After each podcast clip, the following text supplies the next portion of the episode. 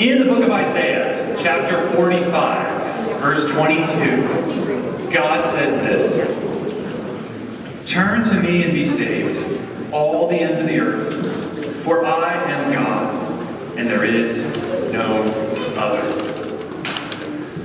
So we live in a world where it can be increasingly hard to tell what's real and what's fake, right? And that's not just the case on the internet or uh, on the news cycle. It's also true in the spiritual life. Uh, sociologists and some philosophers of modernity describe it as the Nova effect. Every day there's an increasing number of options that seem to present themselves to our spiritual consideration and consumption. Whoa, they just multiply. But you know, in the midst of all that, the God of the Bible, the one true creator and redeemer, has revealed himself definitively in Jesus Christ. We see the glory of God in the face of Jesus. He makes himself unmistakably real to us. And this God says, I am God. There is no other. Turn to me and be saved. So in worship, we have an opportunity to respond to this call of God, to turn to Him, to find the real God who's made Himself known, and yes, to be rescued. So let's stand and let's sing together.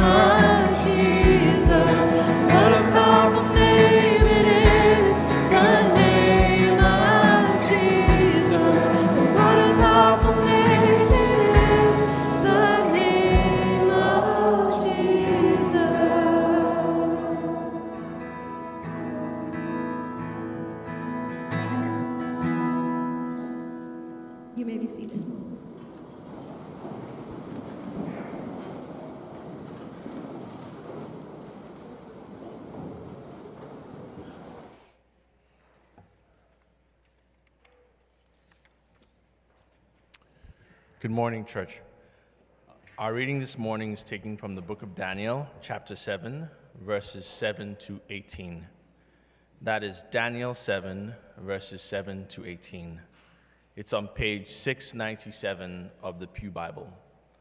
When I am done reading, I will say, This is God's word, to which I invite you to respond, Thanks be to God. In this passage, Daniel is already partway through describing a vision that he had received. So, once again, Daniel 7 7 to 18. I read After this, in the night visions, and behold, a fourth beast, terrifying and dreadful and exceedingly strong. It had great iron teeth. It devoured and broke in pieces and stamped what was left with its feet. It was different from all the beasts that were before it, and it had ten horns. I considered the horns, and behold, there came up among them another horn, a little one, before which three of the first horns were plucked up by the roots. And behold, in this horn were eyes like the eyes of a man, and a mouth speaking great things. As I looked, thrones were placed and the Ancient of Days took his seat. His clothing was white as snow, and the hair of his head like pure wool. His throne was fiery flames, its wheels were burning fire. A stream of fire issued and came out from before him. A thousand thousands served him, and 10,000 times 10,000 stood before him. The court sat in judgment and the books were opened. I looked then because of the sound of the great words that the horn was speaking. And as I looked, the beast was killed, and its body destroyed, and given over to be burned with fire. As for the rest of the beasts, their dominion was taken away, but their lives were prolonged for a season and a time. I saw in the night visions, and behold, with the clouds of heaven, there came one like a son of man, and he came to the Ancient of Days and was presented before him. And to him was given dominion and glory and a kingdom that all peoples, nations, and languages should serve him. His dominion is an everlasting dominion which shall not pass away, and his kingdom one that shall not be destroyed. As for me, Daniel, my spirit within me was anxious, and the visions of my head alarmed me. I approached one of those who stood there and asked him the truth concerning all this. So he told me and made known to me the interpretation of the things. These four great beasts are four kings who shall arise out of the earth. But the saints of the Most High shall receive the kingdom and possess the kingdom forever, forever and ever. This is God's word. Let us pray.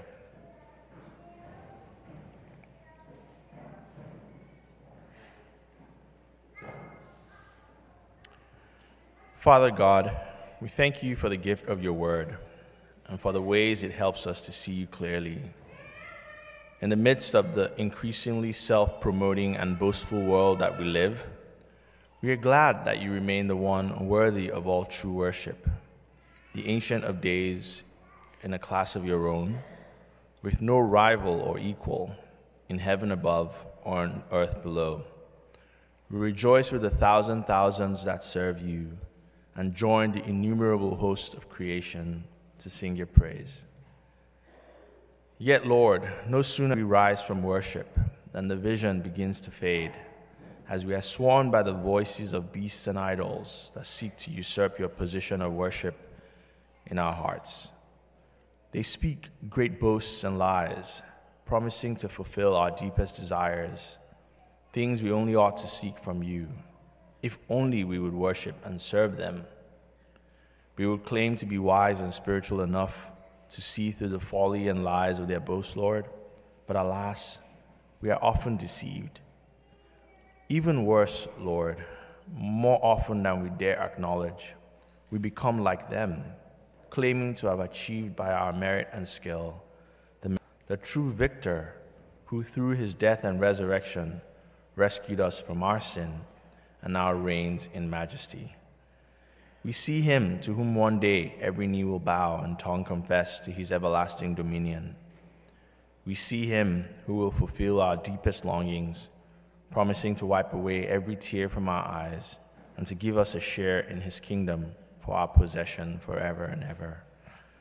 We ask that you help us keep that vision. given to everyone who has turned from self reliance and self salvation to trust wholly in Christ, that a perfect ransom has been paid for you by God's own Son, the perfect Son of Man, Jesus Christ, and all your sins have been forgiven.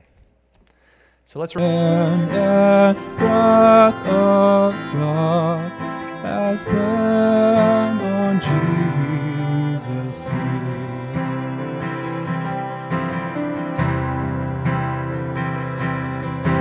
Silent as he stood accused,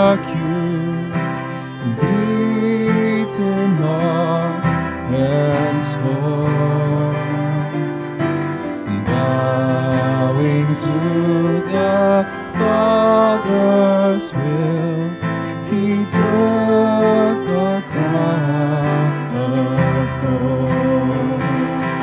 Oh, that rugged cross, my salvation,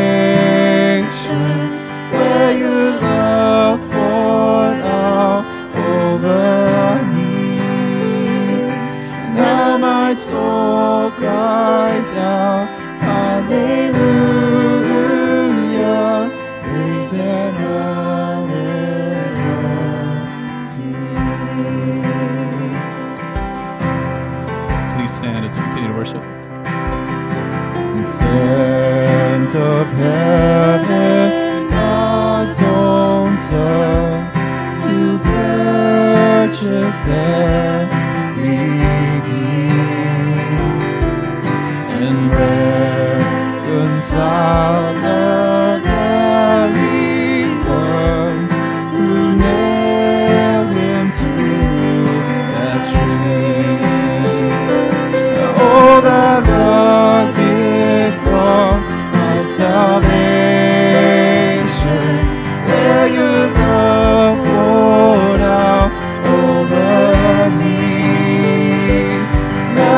my soul cries out, oh, Hallelujah,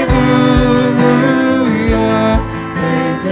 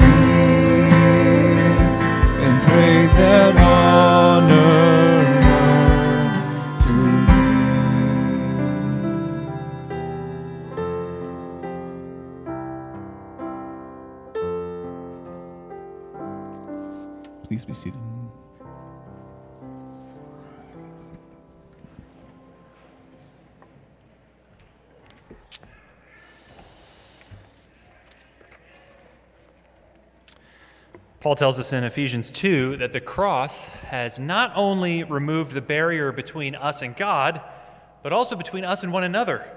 Uh, the new community, the church, is a gospel reality. So we pause to mention just a few things happening in our corporate life together.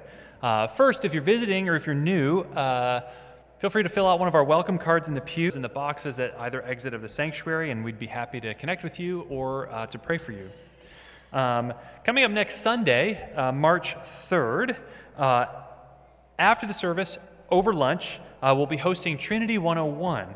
Uh, now, Trinity 101 is a class for those who are interested in membership at Trinity, or if you're new and you just want to learn more about the church, you can come to Trinity 101 as well. Everyone's welcome to come to that. Uh, you can fill out an RSVP for Trinity 101 on the homepage of the website. If you just go to our homepage and scroll down, there should be a button there to RSVP for Trinity 101 next Sunday. Uh, also, next Sunday at 9 a.m., our adult Sunday school class is continuing in the book of Ephesians. And next Sunday, we're coming to that great passage in Ephesians 5 about marriage. Uh, so, uh, if you'd like to come and learn more about a biblical vision uh, of marriage and all those good things, you can come next Sunday at 9 a.m. to adult Sunday school. Uh, two more things. A couple of weeks from now, our youth group will be heading out on spring retreat, uh, March 8th through 10th or winter retreat. It sort of depends in New England how the weather decides to be that weekend. It will either be a spring retreat or a winter retreat. Uh, if you're in middle school or high school, our youth group meets every Sunday after the service in the fellowship hall classroom downstairs. Uh, so if you want to learn more about youth group, you can come talk to me after the service, and uh, Beth and I'd be happy to connect you with our youth group leaders uh, and get you plugged into to our youth ministry. Last thing, Good Friday and Easter are coming up, believe it or not. Easter is March 31st this year, uh, and we'll have our Good Friday service on March uh, 29th at 6:30 as well. Uh, let me encourage you to start thinking who you might invite to come with you to either of these services. Uh, these are great services to invite friends who might not normally come to church, uh, and the gospel will be clearly presented in both of those services. So consider who you might bring along.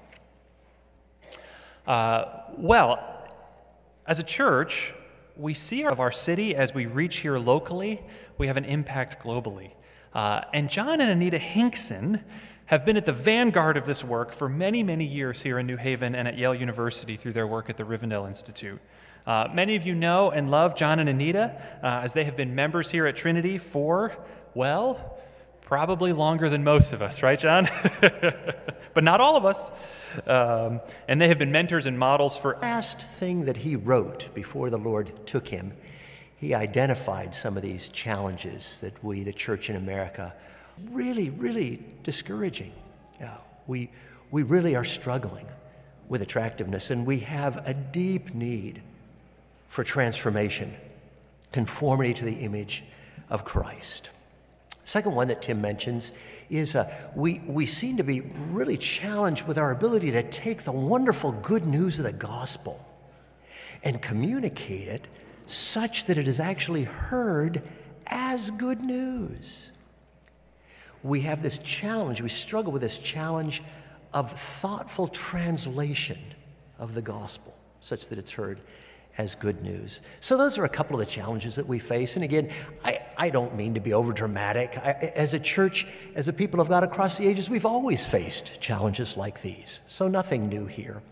But these are a couple of the challenges that we at Rivendell are trying to put our attention to. And, and Anita and I have been uh, seeking to respond to these challenges all the years that we've been here, many decades, and uh, trying to cultivate disciples of Jesus as growing image bearers and witness bearers. Mark 2:13 describes Jesus. It says of Jesus, he went out again and the people came to him and he taught them.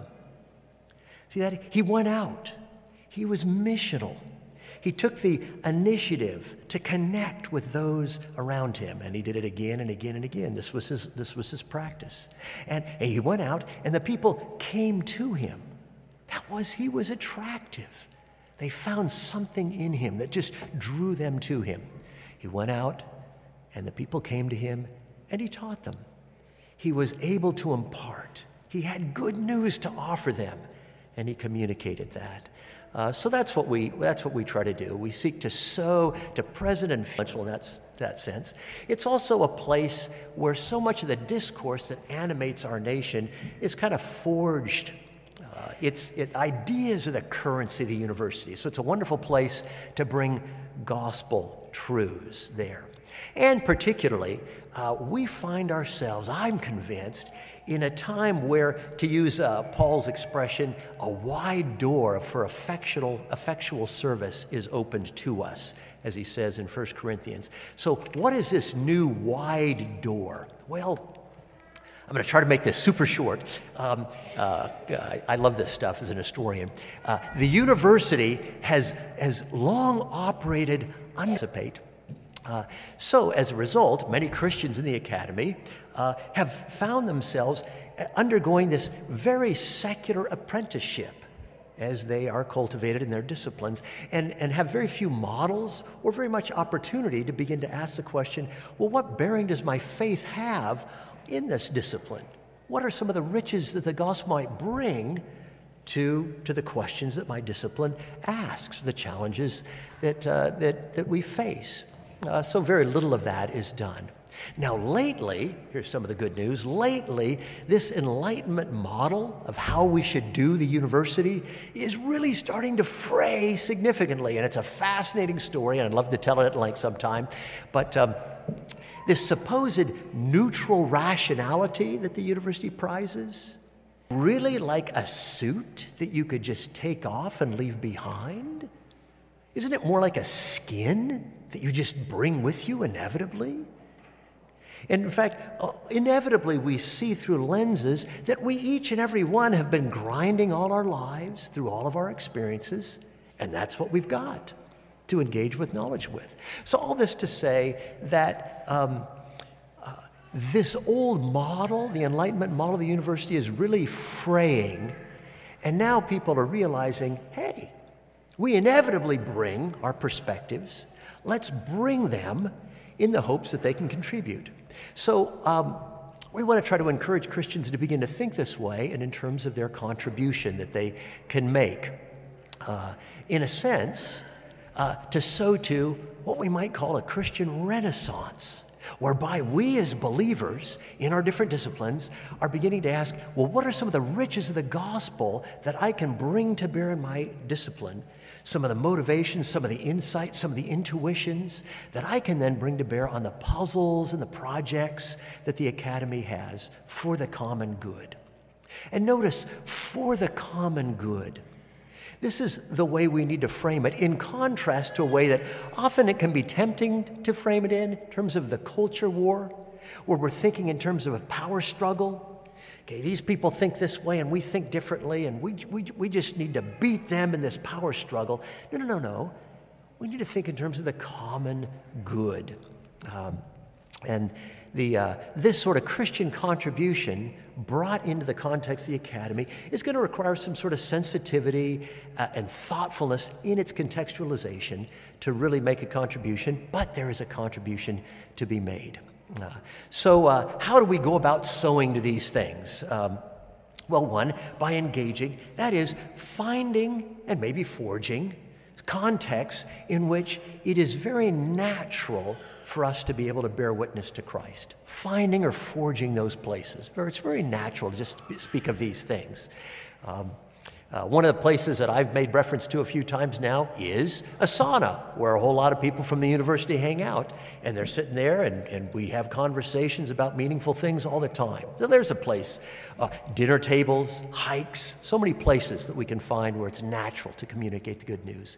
But then also coming alongside believers and helping to equip them to be able to do these things well.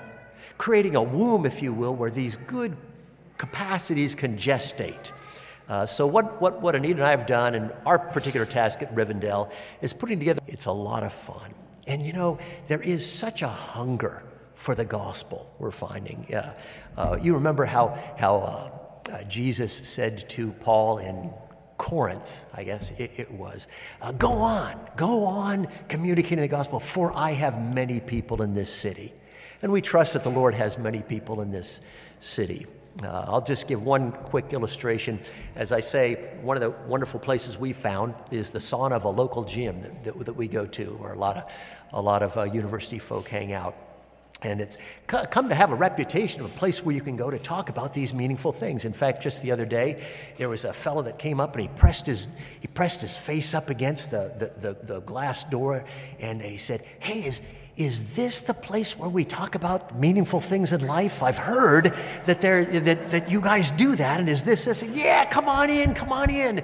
So when he comes, and uh, he, uh, uh, he was a ripe old age. He was a professor emeritus uh, that was there. And he comes in here, come on in, come on in. And here, what, have you've been here before? No, first time. We'll take the, take the lower bench here. Not a humble thing, it's just less hot. Yeah, yeah, come on in. And, and we're, going at, we're going at gospel conversation and Kierkegaard and Hegel and that. And he's just having so much fun. And as I'm watching him, about 10, 15 minutes in, but it was just so wonderful. You don't know how long it's been since I've had conversations like these. I really need these. Uh, and, and we're finding this again and again and again. So uh, the, the harvest is, is, is, is ripe and white, so we just want to be workers to go out there. And thank you for your partnership in this. You, as a church, have come alongside us and allowed us to do this all these many years, and we're really grateful for this partnership. In Asia, Africa, South America, the Middle East, the Pacific Islands. In your providence, you have gathered people here in New Haven from all these places.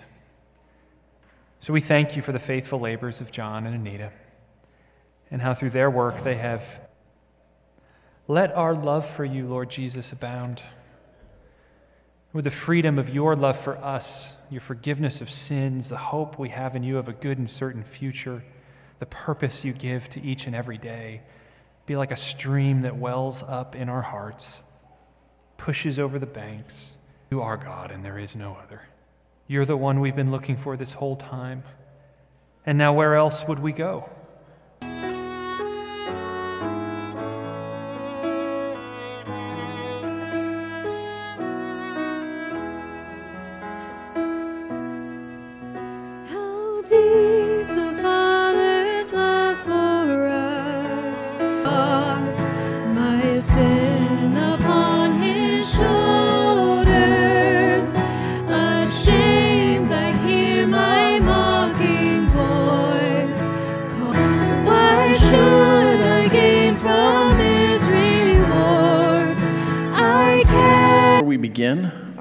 Something real quick. This is not a book giveaway. Sorry, I will need these for the next couple of weeks or months. Uh, three books on the book of Revelation if you're interested in finding something to read. Blessed by Nancy Guthrie. It's new, uh, it has a whole series of podcasts if you want to listen rather than read. It's been very good. Vern Poythress, The Returning King, a guide to the book of Revelation. It's small, but very powerful. And then the commentary that I've spent most of my time is uh, Greg Beale. Uh, this is Little Beale. There's a big one. Uh, so this is this is your user-friendly version. It's only 400 pages instead of 800. So, uh, but um, if you're looking for those, they also were sent out uh, a couple weeks ago in the weekly newsletter uh, as an attachment. Um, and if you need to find that again, you can contact the church office and we can direct you again to getting those. Um, we continue in the book of Revelation. Uh, if you were here in the fall, you would remember that when we looked at the situation of the churches in the first century, one of the pressures they faced was the rise of the cult of the emperor. Uh, in the first century, uh, there were slowly but growing uh, worship of the emperor throughout the Roman Empire. Uh, initially, it was only worshiping dead emperors, so you had to have been in the past tense in order to get a temple built for you. But by the end of the first century, they're starting to build em- uh, temples to living emperors. Uh, and the emperor was being exalted to a high level, and Christians were facing a challenge because the empire they lived in was providing great things. It was providing peace, it was providing security, it was providing uh, economic uh, prosperity, the travel, the roads that they built, the ways that they improved society for many people. It was something that they wanted to be a part of. And yet, and yet, the emperor was increasingly being raised up. And of course, we also know that for the Christians, it wasn't always a great thing when the emperor had so much power in society, because when the emperor decided he didn't like Christians or he wanted to blame Christians for things that were going wrong, persecution ensued and there was great suffering in the church. In the midst of this, imagine yourself as a first century Christian and thinking, you know what? They're right. That's the life I want. I'm just going to say, okay, I'll worship the emperor. How bad can it be? Now, we sit here in church and we think, oh, would we do that? Well, you know, there are lots of stories throughout human history where people, captivated by something that met their longings in particular ways and showed great promise and power, turn their allegiance to these things. This is what happened in Germany in the 1930s. This is what happened in America in, as white people embraced a view of race that was so contrary to God's plan in the church. And listen, it happens globally, it happens politically, it happens societally, it happens personally when we laugh with the bully rather than stand up for the kid who's picked on at school, or when we allow a colleague to continue speaking poorly of, a, of one of your coworkers unfairly and unjustly. How easily we get caught up in things greater than us because we want to belong, because we want to prosper, because we want to find life.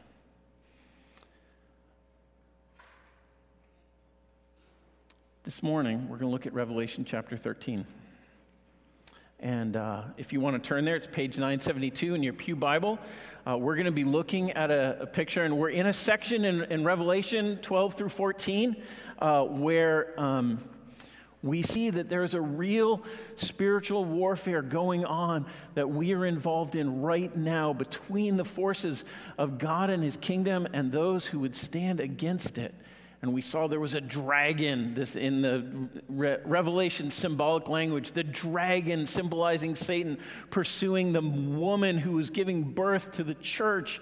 Uh, and um, and these, these pictures, uh, this image of this grand battle um, and so this is what we saw in chapter 12. In chapter 13, what we see is an extension of that vision. Uh, we see going back and saying, okay, how did this battle, how was this battle waged? And what we will see is that the battle here is waged through counterfeit power and being a symbol of Satan. So here we go. Then the dragon became furious with the woman and went off to make war on the rest of her offspring on those who keep the commandments of God and hold to the testimony of Jesus, and he stood on the sand of the sea. And I saw a beast rising out of the sea with ten horns and seven heads, with ten diadems on its horns and blasphemous names on its heads. And the beast that I saw was like a leopard, its feet were like a bear's, and its mouth was like a lion's mouth. And to it the dragon gave his power and his throne and great authority. One of its heads seemed to have a mortal wound, but its mortal wound was healed, and the whole earth marveled as they followed the beast. And they worshiped the dragon, for he had given his authority to the beast, and they worshiped the beast, saying, Who is like the beast, and who can fight against it?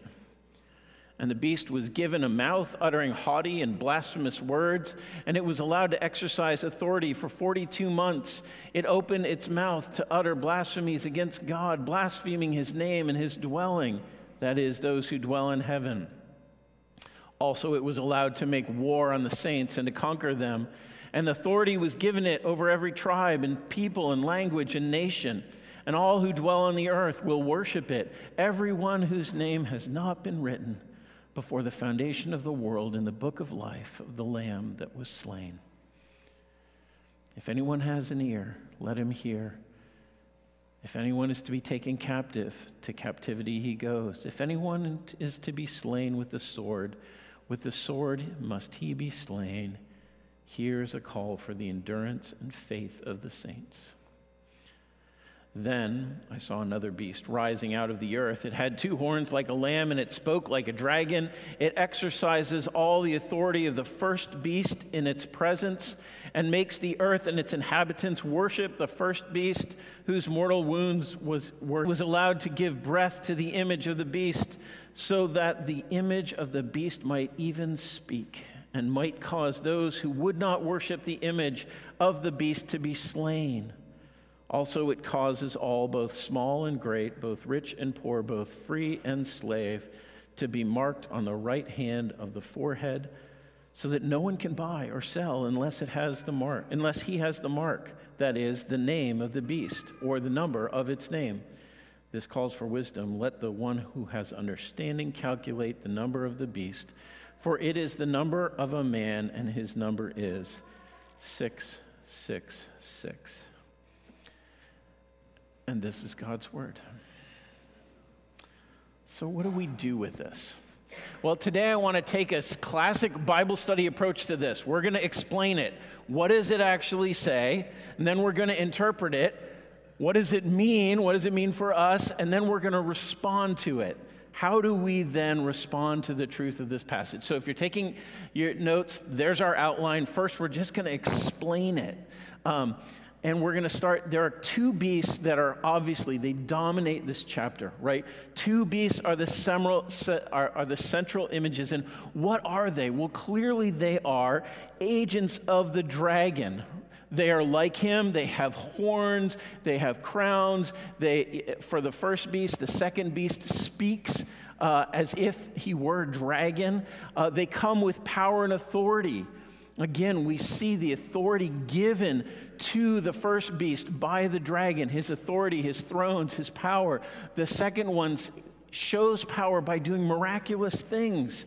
They, these miraculous things are a part of the, the, the wonder of these beasts. You know, it's fascinating because beast seems to be a negative image, and yet what we see here is that people marvel at and flock to and end up following these beasts. Partly why?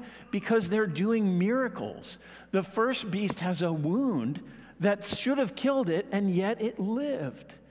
And the second beast performed signs and wonders using imagery that we might have pulled from the Old Testament when in, in um, 1 Kings 18, Elijah calls, they come with this, this massive, powerful image uh, of, uh, uh, that's calling the world to respond to them. Now, you're here, and what you see in Daniel is that these are actually representative of governments and political powers. They're kings and kingdoms that will rise up against God and his kingdom in the world. The final thing we need to explain here is the number, because everybody knows this number, right? And, you know, in the last couple of years, people have wondered, you know, is getting a vaccine the mark of the beast, or is using a tap card on our credit card the mark of the beast, or there are all these different ways in which we've wondered. Well, tell you what, when we talk to Bible study, Bible commentators about what the number 666 is, is they don't know. They have a lot of really creative ideas. There's this whole thing called gematria where you take letters and you line them up with the numbers in the alphabet. So A is one and B is two, and then you add them together. And if you put Nero Caesar transliterated from Greek into Hebrew in just the right way, you might get to 666. Um, and the most compelling argument that I found is that we have seen numbers in the book of Revelation be symbolic of things throughout the whole book. And we know that the number seven is a number of perfection or completeness or fulfillment. And so the number 666 is the not quite number. And it's repeated three times. It is the counterfeit number. This is almost like the perfection of God, but not quite. And this idea of counterfeit is not something that I just made up. As we look through this passage, in fact, what you see is this beast in its compelling nature and power is like Christ and the Holy Spirit. The first beast is like Christ. The, the, think about what we know about Jesus. He said, All authority has been in heaven and on earth has been given to me. Therefore, go and preach the gospel. The first beast is given authority and power by the dragon, right? Jesus rises from the dead and says to Thomas, Put your hand in the wound in my side, the mortal wound that should have killed me. Put it in my hands and feet. And the dragon comes and says, I have a mortal wound too, and it's been healed. The counterfeit, so that we might be led astray into false worship. This, of course, is a pattern that we know is throughout the Bible. Romans 1 25 talks about this. We, exchange the truth of God for a lie and worship and serve the creator, the creature, rather than the creator, who is blessed. So, what is this imagery about? It's about these beasts who come like counterfeit saviors, counterfeit gods that promise power and victory and success and salvation, but who are not the true and living God. And this whole vision seems to be given so that the church might be prepared to see it clearly and to respond with perseverance. This is what verse 10 is about. You may have wondered, it was kind of a weird interlude, right? It's this um, look with me in verse 10, right? If anyone has ear, let him hear. Oh, uh, that if anyone is taken captive to captivity, he will go. And if anyone is slain with the sword, with the sword he must he be slain. Here's a call for the endurance and faith of the saints. In the face of these beasts, knowing what they're going to do, for true Christians to stand firm in believing and following Jesus, they will suffer these things. They will go to captivity. They will go to death.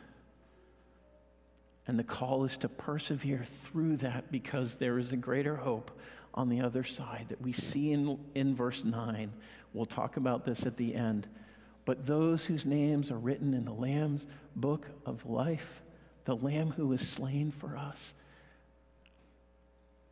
even if we die, persevering in faith in Him, yet we will live because of that. And so, this is the purpose that God gives us for this passage. This is smorgasbord of images. What do we do with it? Well, if you were at our Sunday school a couple weeks ago, this is going to be a review. There are lots of different ways that people have interpreted it. There are four schools of thought throughout the church. One of them is fairly patently not true because they tried to identify the beast with particular people along the way in history. And so, uh, you know, um, Charlemagne was, might have been the, you know, the beast. Well, he wasn't, because it wasn't the end after him. So, whatever it was, we know that can't be it, right? And so, but there are three others that are worth worth considering. One is called the preterist, which sees these as images that will be fulfill, would be fulfilled in the first century. So, this is all about the Roman Empire, Christians facing the Roman Empire, and the challenges that they face. And the beast might be Nero or Domitian or Diocletian. It might be uh, addressed ready if this might come, right? If you're familiar with Hal Lindsey and the late great Planet Earth, or Tim LaHaye, Jerry Jenkins, and Left Behind. This is their take, right? So Nicholas Carpathia is the beast in this, in this image, if you're familiar with that. Um, the third school of thought is called the idealist thought, that says these images are giving pictures or seem to describe some stuff in the first century. And they do seem to, we do think that there is a growing or a, a, trajectory where at the end it will get worse. And there may very well be a particular beast or antichrist, and we'll get to that in a minute. Uh, there may be a, something in the future that we'll get to, but even now we see that these things are going, going on, that these dynamics are true in the life of the church in the world. So we don't have to choose uh, and say the but we can say the beasts have expressed themselves in Rome. They are expressing themselves in our world today, and they will express themselves uh, in the future.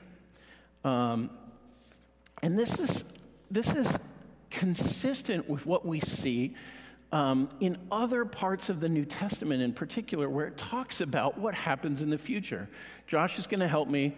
Uh, given our time, we're not going to read all of these passages. But when Jesus talks about the future and the coming, when the disciples say, Tell us, when will these things be and what will be the sign of your coming at the end of the age? Right? Matthew 24, he says, Many will come, not just one, but many will come in my name saying, I am the Christ, in verse 5. And then in verse 11, he'll say, Many false prophets will arise. So Jesus is saying, Look, you're going to see this over and over again, right? Um, and then it says, But at the end, there will be an end to this. And um, the one who endures to the end will be saved. Paul, in Second Thessalonians uh, chapter 2, talks about a figure called the man of lawlessness. And he takes his seat in the temple of God, proclaiming himself to be God. That is the very nature of the counterfeit that we see, right? And it seems to be an individual here, but then in verse 7, it talks about the mystery of lawlessness that is already at work. So we see the ongoing nature and yet maybe a future person who will embody this in its fullness. First John talks about this. Uh, if you remember when we preached through First John, Tyler did a great job with this. Um, the Antichrist is coming, but I tell you now, many Antichrists have come. And then in verse 22, here, this is the Antichrist, he who denies the Father and the Son. So is it one or is it both? Well, the, the New Testament image is that these, both, these are both true. So if you're wondering why we take this interpretive approach, why we do it this way, it's because we think the New Testament actually gives us a complex picture, but are ultimately leading us to destruction. Um, I was actually struck by what John uh, was talking about earlier with regard to the Enlightenment, because good heavens, the Enlightenment was an intellectual movement that gripped the Western world and maybe the whole world for hundreds of years, exalting human reason and logic and understanding to such a height. And it had a promise of a, it, it, it presented a promise of progress, of success, of, of, of utopia, of fulfillment. And it was beastly for those underneath it because it was the Enlightenment that produced things like the French Revolution. So we can. Yale University opened up mental health sites to care for, advocate for positions. We can support candidates, but let us never, ever confuse them or let them take a counterfeit role that God means for to have in our lives alone in the person and work of Jesus Christ.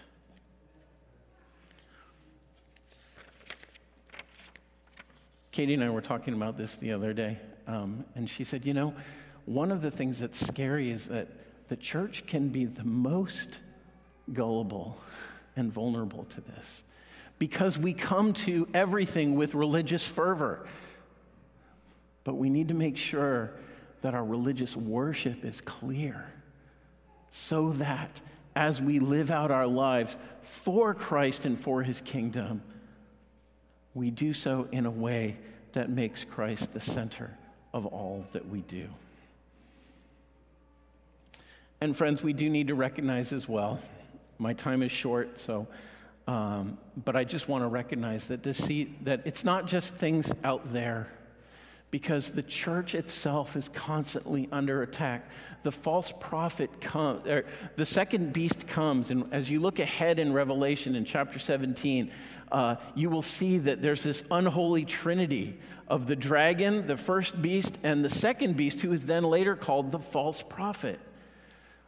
And we know that there are, that there are dynamics within our church, even today.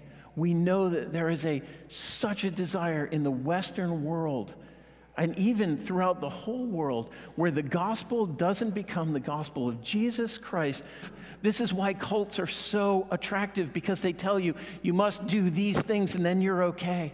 And the gospel of grace is that we will never be good enough, and that only by the blood of Jesus shed for us and our coming trains people to know counterfeits. Do you know what they do? They give them the real thing, and they make them study it carefully. And they look at the ink and they feel the paper and they look at the design and they, they notice what the watermarks and there are all these different tests that they use, but they give them the real thing. And then when they start to give them the real thing mixed in with counterfeits, they kind of know. Even when they don't, even when they can't tell you exactly what it is, they go, yeah, this doesn't feel right. And then they look at it and they can find why it's, why it's a counterfeit. Friends, this is how we respond to this chapter of the Bible. We need to look to Jesus.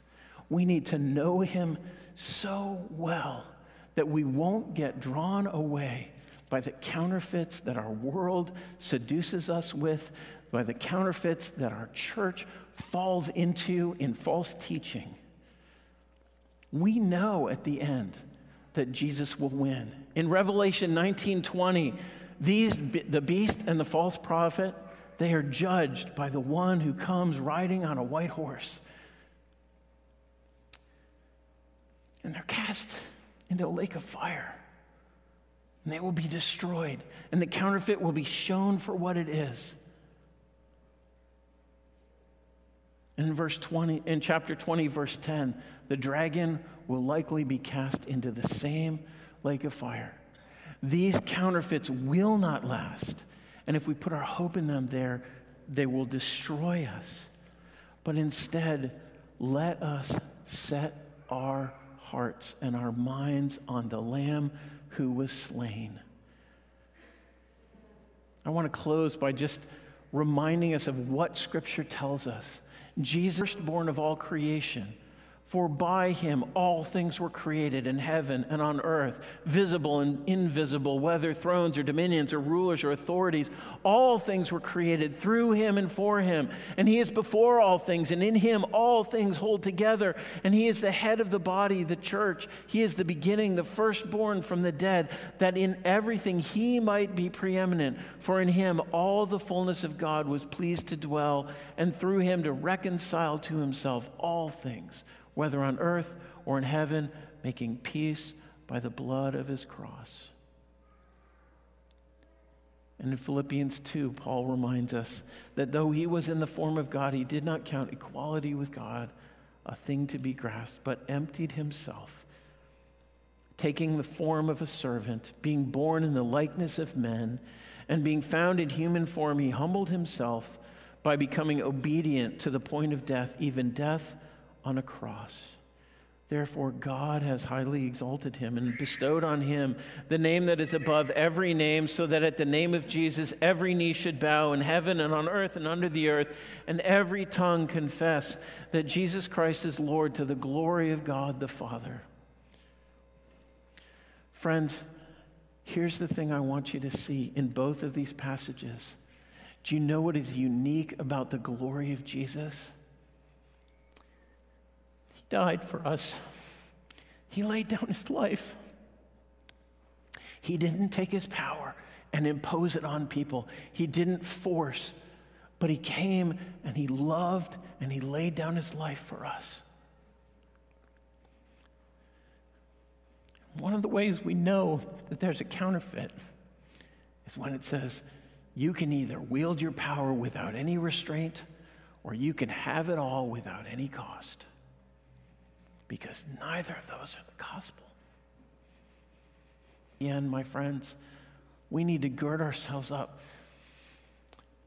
But if we see Jesus, if we know how great he is, then no matter how hard that storm will be, we will persevere. And we will be those whose la- names are written in the Lamb's book of life, the Lamb who was slain. Let's pray. Lord, we thank you that you are a great God and a great Savior. And Lord, we ask for your help, for we are wayward and our hearts do so often turn. Lord, we are deceived. Lord, save us from this. And by your Spirit, give us discernment so that our loyalty and our worship to you would be full. We pray this in Jesus' name. Amen. Well, friends, as we close our service, as the music team comes up, we're going to sing a song, O Lord.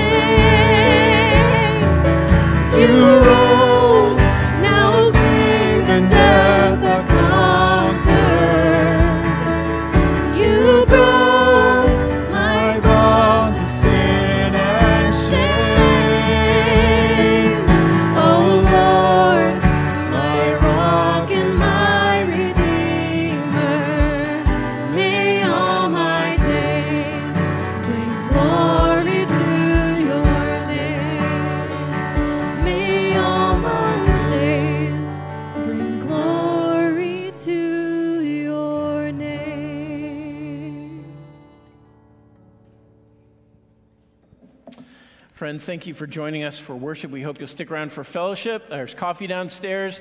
Uh, don't forget, next week, Trinity 101. We'd love to have you join us. Please sign up if you can. Um, and I think that's the end. So let me send you out with a benediction now to Him who is able to keep you from stumbling and to present you blameless before.